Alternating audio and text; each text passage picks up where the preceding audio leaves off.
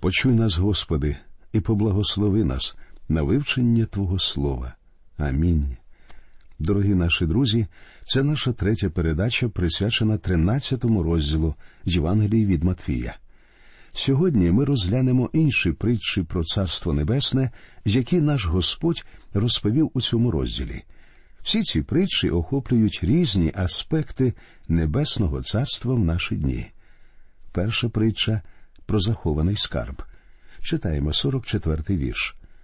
Царство небесне подібне ще до захованого в полі скарбу, що людина, знайшовши, ховає його, і з радости з того йде та й усе, що має, продає та купує те поле.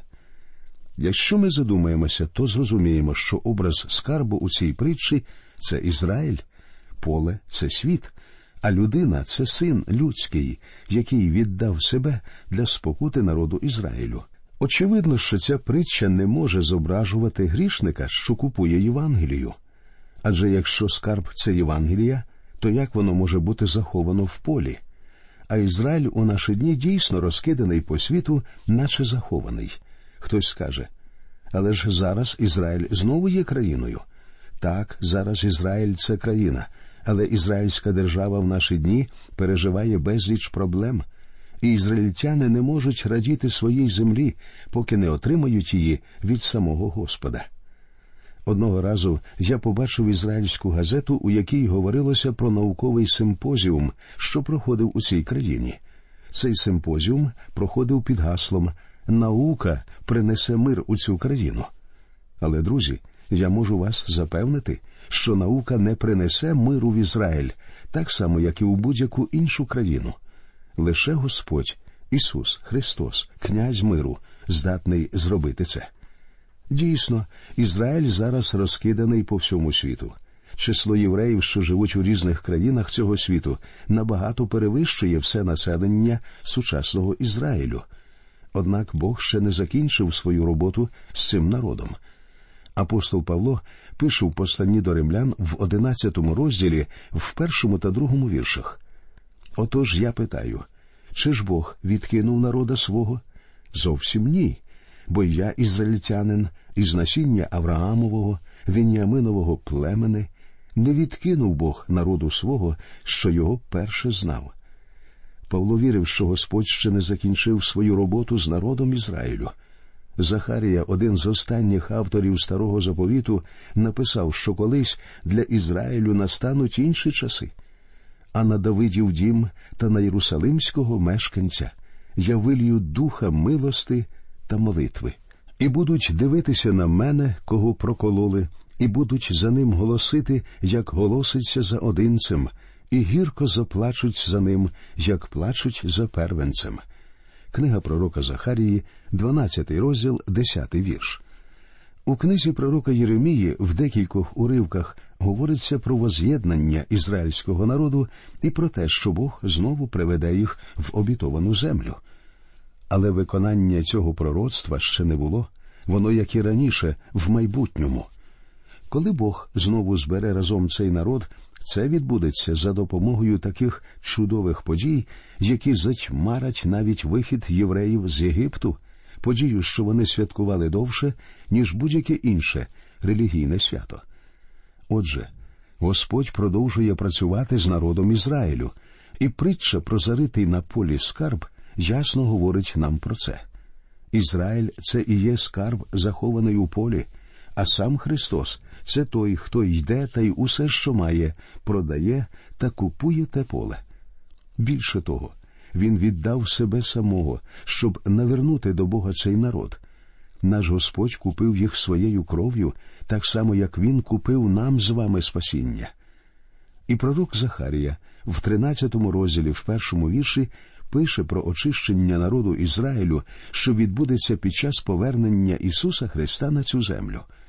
Того дня відкриється джерело для Давидового дому та для єрусалимських мешканців для жертви за гріх і за нечистоту.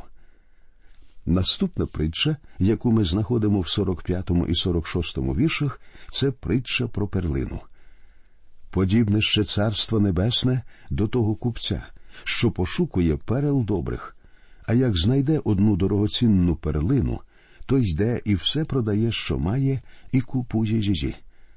Часто доводиться чути таке тлумачення, що купець у цій притчі це грішник, а дорогоцінна перлина Христос. Я не можу прийняти подібне пояснення цієї притчі, тому що воно не витримує уважного осмислення. Давайте почнемо з того, що задумаємося. Хто саме шукає тут перлину? Подумайте, хіба грішники шукають спасіння? У моїй Біблії про це нічого не сказано. Більше того, я довгий час служу пастором і переконався в зворотному. Грішники зовсім не шукають спасіння. Тому купець у цій притчі не може бути грішником, до речі, йому нічим заплатити. Тобто грішник зовсім не шукає Христа, і навіть якби це так було, як він міг би купити перлину? Далі написано, що купець продає все, що в нього було. Як грішник може продати все, що в нього є, якщо він сам мертвий у своїх гріхах? Також Писання однозначно вчить, що ні Христа, ні спасіння купити не можна, адже спасіння це дар, як написано в Євангелії від Іоанна в третьому розділі в шістнадцятому вірші. Так бо Бог полюбив світ, що дав сина свого однородженого, щоб кожен, хто вірує в нього, не згинув, але мав життя вічне. Бачите, що сказано в цьому вірші? Так бо Бог полюбив світ, що дав.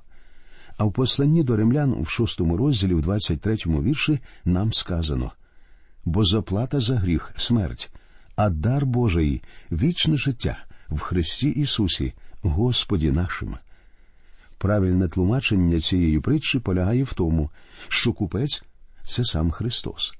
Він залишив свій небесний дім і прийшов на цю землю, щоб знайти дорогоцінну перлину. Він знайшов загублених грішників і вмер за них, проливши свою кров. Він продав усе, що в нього було, щоб купити нас, придбати нас для Бога. Павло пише саме про це, звертаючись до церкви в Коринті. Бо ви знаєте благодать Господа нашого Ісуса Христа, який, бувши багатий, збіднів ради вас, щоб ви збагатились Його убоством. Друге послання до Коринтян, восьмий розділ, дев'ятий вірш. Отже, Він придбав нас, тобто Він купив нас для себе. А тепер давайте подумаємо, що таке перлина. Ця перлина символізує церкву. Перлина це недорогоцінний камінь, як, наприклад, алмаз. Перлина виникає в живому організмі. Піщина або інший сторонній об'єкт потрапляють до раковини молюска. Ця піщина подразнює тканини, а тому організм молюска починає виробляти певні речовини, які нашаровуються на сторонній предмет. Таким чином формується перлина, не рубін чи діамант, а прекрасна перламутрова перлина. Перлина не схожа на інші дорогоцінні камені. Її не можна розпиляти, вона має цінність лише в тому вигляді, в якому вона взята з раковини. Щойно ви розпиляли її, як вона втрачає свою красу. До речі, ізраїльтяни ніколи не вважали перли коштовними. Підтвердження цього ми зустрічаємо в декількох місцях писання. Наприклад, в книзі Йова у 28 розділі, у 18 вірші, перли навіть прирівнюються до коралів. Але незважаючи на те, що в євреїв перли не цінувалися, вони мали високу цінність серед язичників. І коли Христос використовував цей символ, дорогоцінна перлина, його учні, напевно, були здивовані. На сході перли символізують невинність і чистоту і вважаються гідними лише царів і вельмож. Маючи все це на думці, давайте знову спробуємо дати тлумачення цій притчі. Христос прийшов у цей світ як купець, а Він побачив людей, що живуть у гріху, взяв цей гріх і поніс його на собі. Наш гріх був зовсім чужорідним об'єктом для Господа, але Він зробився для нас жертвою за гріх. Ісус Христос був ранений за наші гріхи, за наші провини. Він був мучений, як написано в книзі пророка Ісаї в 53 розділі в 5 вірші. Зверніть увагу на те, що робить Христос для грішника. Він одягає його в свою праведність.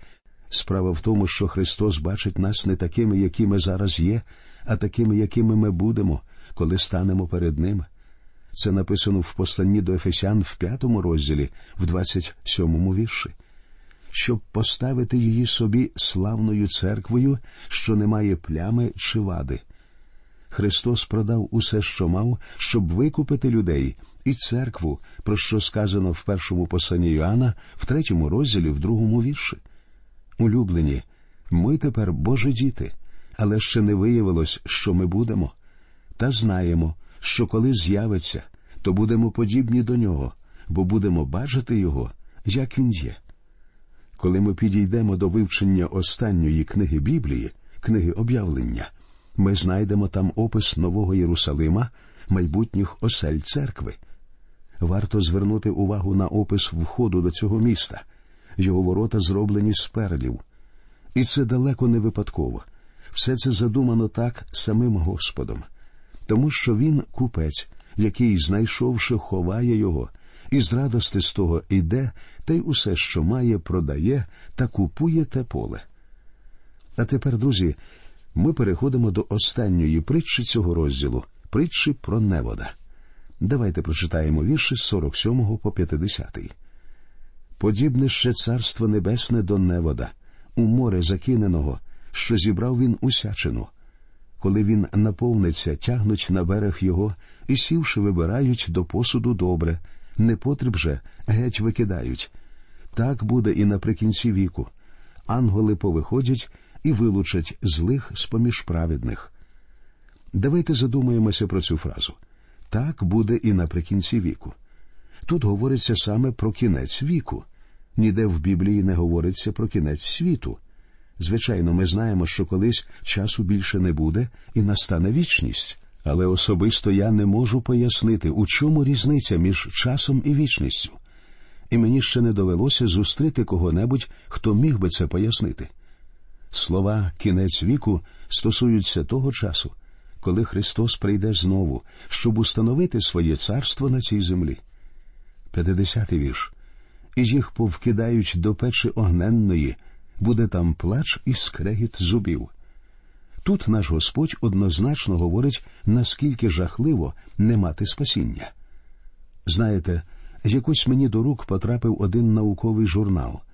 У ньому різні вчені писали про різні галузі знань, але основною ідеєю було наступне наука не має точного знання про багато речей.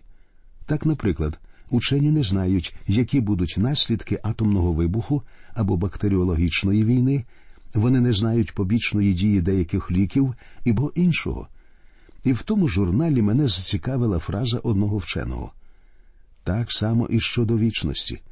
Ви можете бути невпевнені, існують пекло і рай чи ні, але вам краще зробити все можливе, щоб потрапити на небеса. Тому що інакше, якщо ви все таки помиляєтеся, вам буде кепсько. І тут наш Господь говорить нам, наскільки це буде погано. У наші дні вважається, що добре бути скептиком. Сьогодні ніхто не здивується, якщо ви почнете заперечувати існування пекла.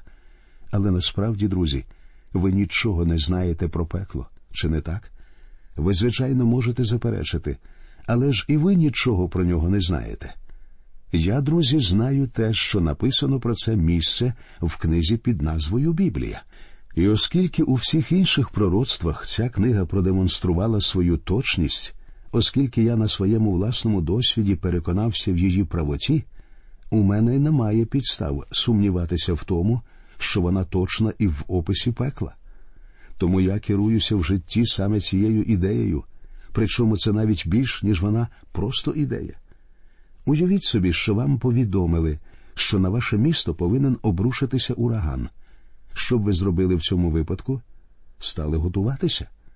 А тепер уявіть, що, почувши тривожну новину, хтось сказав би десять років тому вони теж обіцяли ураган, але нічого не відбулося.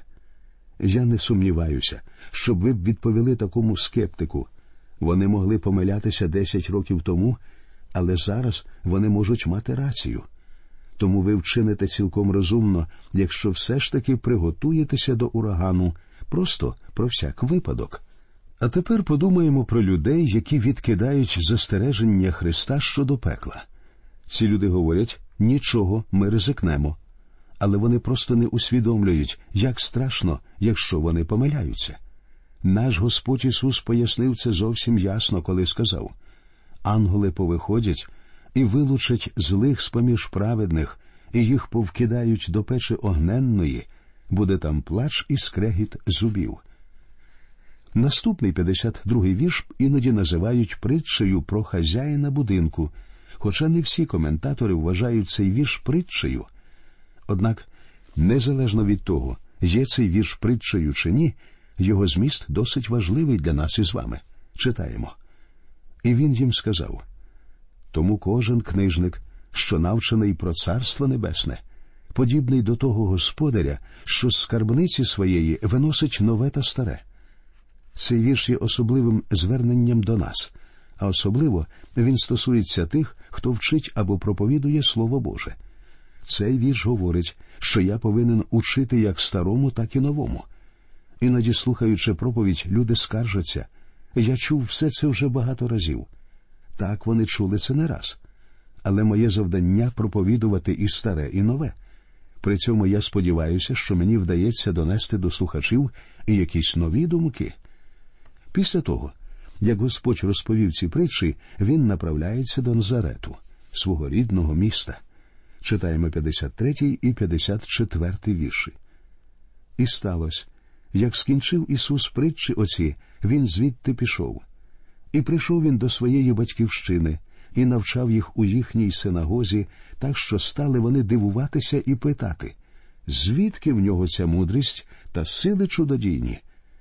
І я хочу звернути вашу увагу на той факт, що в той час люди ніколи не ставили під сумнів його здатність творити чудеса.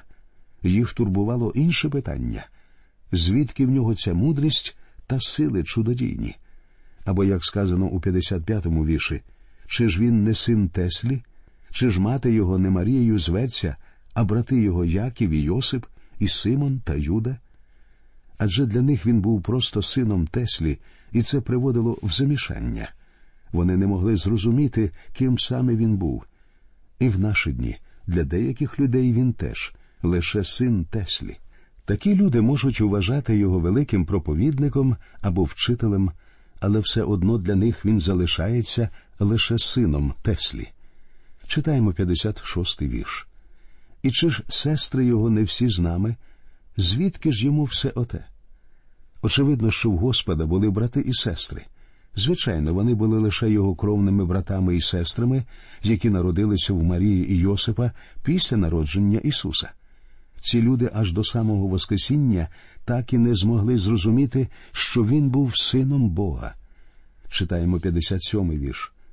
І вони спокушалися ним. А Ісус їм сказав Пророка нема без пошани, хіба тільки в вітчизні своїй та в домі своїм. Як бачите, його сусіди настільки добре знали самого Ісуса і його сім'ю, що спокушалися ним. Тобто вони обурювалися на Господа, говорячи ми знаємо сім'ю цього Ісуса. Він сам виріс серед нас, звідки ж він міг взяти все це, і як він сміє нас учити. І далі ми читаємо 58-й вірш. І він не вчинив тут чуд багатьох через їхню невіру. Це незвичайний вірш, адже він говорить нам, що саме обмежувало силу Бога, коли Господь перебував там. Саме їхня зневіра заважала Ісусу. Він не вчинив отут чуд багатьох через їхню невіру. Тобто Господь міг зробити безліч великих чудес, але через їхню зневіру він не зробив цього. І тут, друзі, криється ще одна проблема для нас із вами. Ми не маємо достатньої віри. Я кажу зараз про віру в спасіння людей. Ми потребуємо саме такої віри, віри в те, що Христос може спасти загиблих. І в наші дні саме зневіра обмежує Бога, заважає Його силі проявитися в нашому житті, у наших церквах, у наших містах і навіть країнах. Я кажу все це, тому що знаю справедливість цих слів у моєму власному житті. Тому давайте постараємося не пропустити велику істину, що говорить Господь. На цьому ми закінчимо сьогодні і в наступній передачі почнемо вивчати 14 розділ Євангелії від Матфія. До нових зустрічей. Нехай Господь рясно благословить усіх вас.